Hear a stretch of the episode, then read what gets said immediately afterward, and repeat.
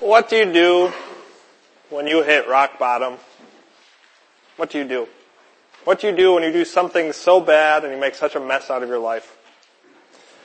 For some of you, you don't need to imagine, because you've lived through it. I'm sure some of you here have quite the stories about an addiction, a problem in a relationship, a divorce, a separation. Maybe it was an arrest. I'm sure some of you here have those stories. And for others of you, you might not have that story. You might never have been addicted to anything. You might not have ever caused giant relationship problems. You might never have been arrested. But whether you have a story about when you hit rock bottom or not, there's something I know about each one of you. Each one of us has the tools in our life to make a giant mess and to hit rock bottom. Because the Bible says that inside each one of us is lust and pride and selfishness and violence.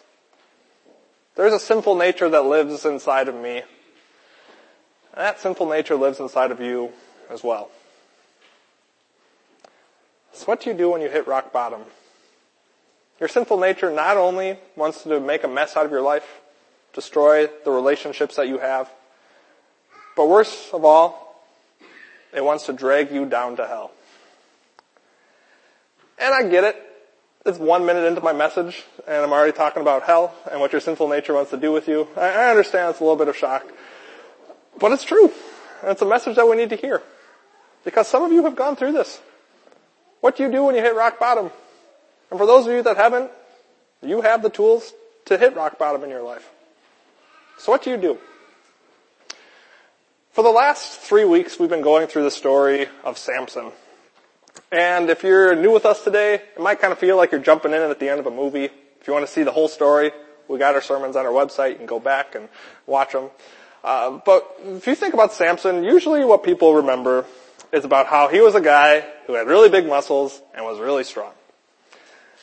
But as we look at the story of Samson, we don't just see somebody who was strong. We see somebody who was also very morally weak. Samson did a lot of really bad things. He slept with prostitutes. He messed around with the Philistine women who were supposed to be Israel's enemies. He was very violent. He killed over a thousand men. He was selfish. And he lied over and over again to the point where he got his hair cut.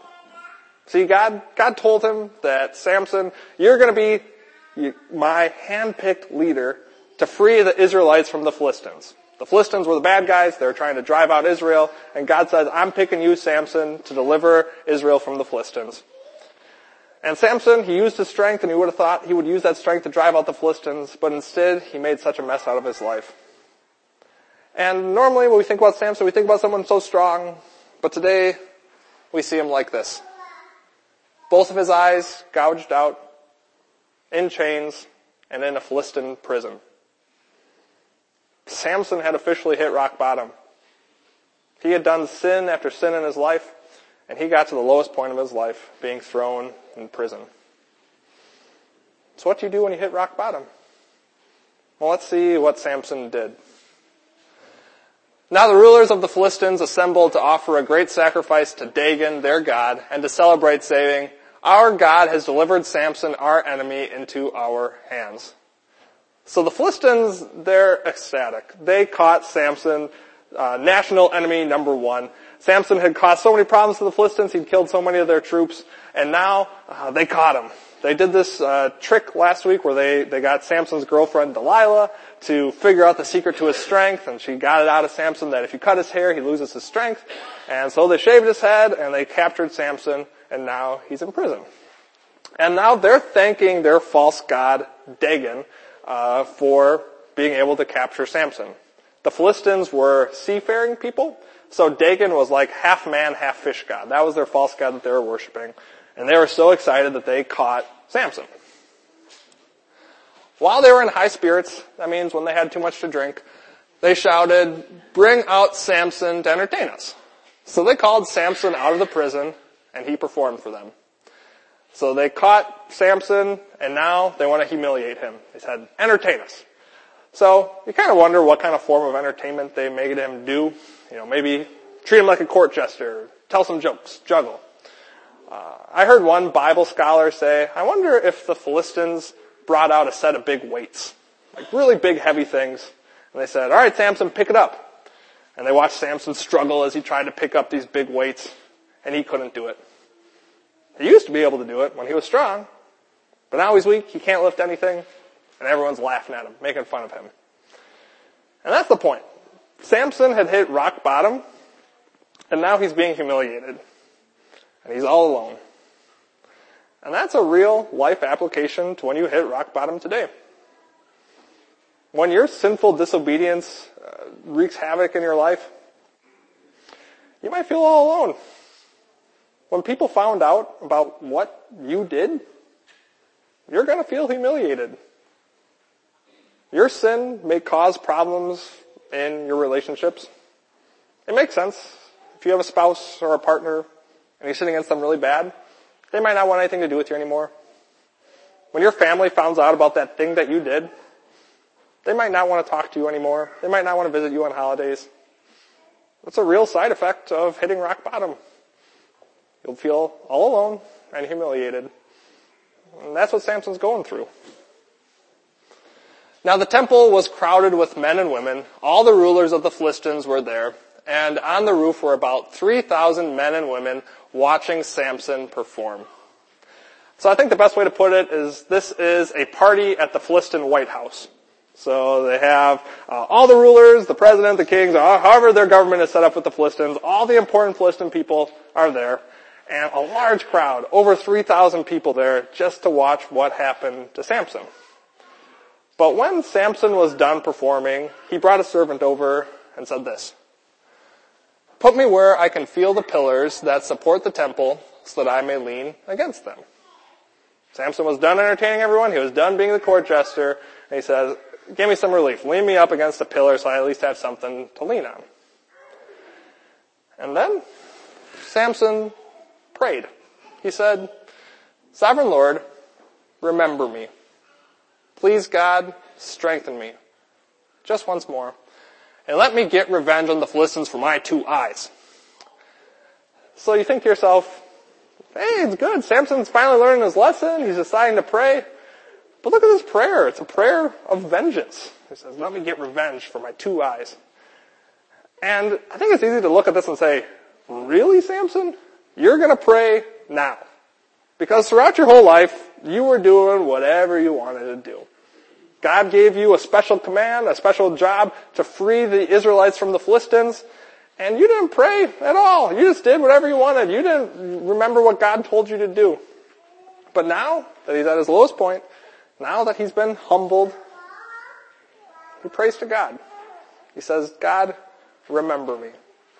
Give me strength just once more. And that leads to our big point for the day. God remembers his forgetful servants. God remembers his forgetful servants. God has called each one of us to serve him. And he puts us in different positions in life to do it. Some of you are fathers or husbands. Some of you might be wives or mothers. You might be a student, an employee, an employer.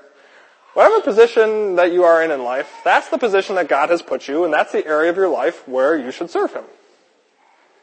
But isn't it easy to become a forgetful servant? Where instead of doing everything you can to serve God in the position of life that you are in, you forget. And you begin to serve yourself. Maybe God has called you to be a faithful husband, a good father. But it's easy to forget that. And instead to serve yourself. Maybe God has called you to be a faithful employee. But you forget that. And you cut corners, and you do everything you can just to serve yourself instead. It's easy for us to become forgetful servants. And that's who Samson was. He was a forgetful servant. He was given a specific job to free the Israelites from the Philistines. But instead of doing that, he married a Philistine woman, tried to do it. He told lies. He did his own thing. He forgot God's plan that he had for his life. But God remembers his forgetful servants. When Samson was at his lowest, God was right there with him. God was still watching over him.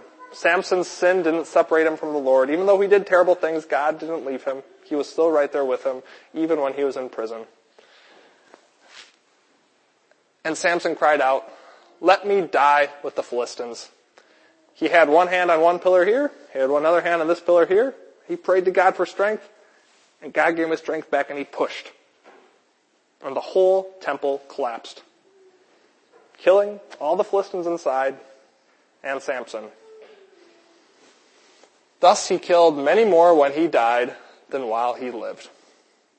In that one act, Samson killed more people while he died than all who were than while he was alive. Which is impressive, because if you read the Samson story, there is one story where he killed one thousand Philistine men with a jawbone of a donkey. And he, so in this one act, he killed more than that. It says that he, there were at least three thousand people there. It very well could have been four, five, six thousand people in that room. And Samson defeated them. And this probably wasn't what he was expecting, right? Do you think that this is how Samson thought that he would defeat the Philistines? He probably thought, God gave me super strength, I'll go to war with them, I'll drive them out. But instead of his disobedience, it led him to being thrown in prison. But even God used that. God even used Samson's disobedience to carry out his plans to defeat the Philistines. And here's the last verse of the story of Samson. Then his brothers and his father's whole family went down to get him. They brought him back and buried him. He had led Israel twenty years. So in here we get a hint that Samson accomplished his job. Samson's family was able to go right into Philistine territory, unarmed or unharmed, find Samson's body, and give him a proper burial. Meaning that uh, the Philistines, they were driven out, at least for a while. Samson accomplished God's purpose for him. God accomplished Samson's purpose of driving out the Philistines, even if it was a way that Samson didn't uh, expect. So that's the story of Samson. How should we feel about him? Is he a good guy? Bad guy? He definitely had his faults. So what do we think about Samson when we look back at this character of the Bible? Well, I kind of think we should think of him like Robert Downey Junior Is that what you were thinking, right? Uh, it kind of reminds me of Robert Downey Junior Uh, he's uh, Iron Man, you know, the, the highest paid actor in Hollywood. He made, I forget, so many million dollars being Iron Man in all these Marvel movies. But before Robert Downey Junior was Iron Man, he was this guy. That's uh, a mugshot of Robert Downey Junior after he was thrown in prison for drug possession. He was addicted to cocaine, and he found himself in prison. His wife threatened to leave him, and nobody in Hollywood wanted to work with him. That was Robert Downey Junior's rock bottom. So how should you think of him? When you think about Robert Downey Junior, do you think of him as a successful actor, or do you think of him as somebody who had hit rock bottom? Do you think of Robert Downey Junior as a hero or a zero? And I think the same is with Samson. Do we think of Samson as the hero, the big strong guy that helped free the Philistines? Or do we think of him as somebody who hit rock bottom? Somebody who did a lot of really bad things? Is Samson a hero or a zero? Well, later in the Bible we get that answer. In Hebrews chapter eleven, which I read to you earlier, there's a Heroes of Faith chapter. And it lists off all these guys in the Bible that did really great things. There's Moses and Abraham, guys who lived by faith. But as we read, Samson's name was there. I think that's his picture there with his arms out like that on this picture. So what does that mean? What's that tell us? It tells us that Samson is now in heaven with Jesus. Did Samson do some pretty bad things? Absolutely. He did terrible things. But is he in heaven with Jesus? Yes. Not because Samson earned it or deserved it. Not because he lived a perfect life. But as you read through the list of all these people in the Bible, their stories are similar. There were times where they acted in faith and served the Lord. But there are also stories about every one of them doing something just really bad. Something really awful. And in that way, The story of Samson is the story of you and me. We are called to serve God. We are forgiven in Jesus' name, and now we want to serve Him in our lives. But do we still do some pretty bad things once in a while? Absolutely. But we still have the comfort that our sins are forgiven. We still have the comfort that our sins are forgiven because of Jesus. Not because of what Samson did. Because Samson was a flawed leader. But Samson had a perfect leader named Jesus Christ. Jesus Christ, who came to this world, who never once sinned, who was the perfect leader, who never once forgot God's laws. And He used His strength to help people, to serve people, to care for people. Jesus was the strongest man who ever lived, but He put aside His strength and became weak. On the cross, He was crushed and defeated. On the cross, Jesus was, was crushed so that we would never have to be crushed. On the cross, Jesus was defeated so that we would never have to be defeated. Jesus was perfect so that He could die a perfect death and give us that perfection. So when God looks at you, He doesn't see somebody who hit rock bottom because of their sin. He doesn't see somebody who constantly screws up over and over and over again. He sees Jesus. He sees Jesus and His perfection. That's the reason why Samson's in heaven, because he believed that Jesus would come one day. And that's the reason why we get to go to heaven one day, not because we always keep our lives perfect, but because we have a perfect leader named Jesus who died for us and saved us. So what do you do when you hit rock bottom? What do you do when your life's a mess? What do you do when you do that thing again that you said you wouldn't do and you feel awful about it?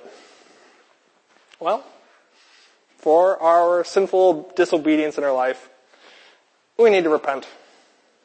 If you've done something that made a giant mess in your life, you need to repent for it.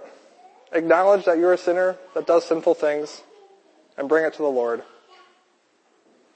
But remember that God remembers you. Remember that there is nothing that you can do that can separate you from God's love. Remember that no matter what you've done, no matter how terrible you might think it is, Jesus' perfection is still for you because of what He did on the cross. Remember that. We have a God who remembers you. So, as we look back at the story of Samson, we see our own lives in it. Called to serve God, but make mistakes after mistakes, sin after sin in our lives. But we still get to go to heaven for the same reason that Samson got to go to heaven. Not because he was perfect, but because Jesus was. We do this all in His name. Amen. Please stand.